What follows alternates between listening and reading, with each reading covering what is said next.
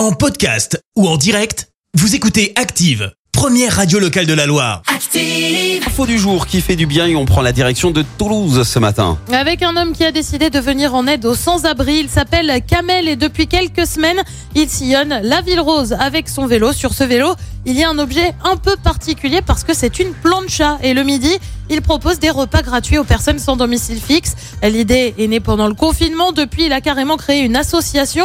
Son nom la Plancha Social Club. Le but derrière, c'est aussi de pouvoir créer du lien social et pour cause Kamel se sert aussi des réseaux sociaux pour donner un coup de pouce à ceux qui cherchent un logement ou encore un emploi.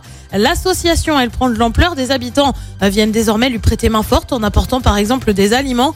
Kamel réfléchirait même à terme à embaucher une personne au sein de l'association. Merci, vous avez écouté Active Radio, la première radio locale de la Loire. Active.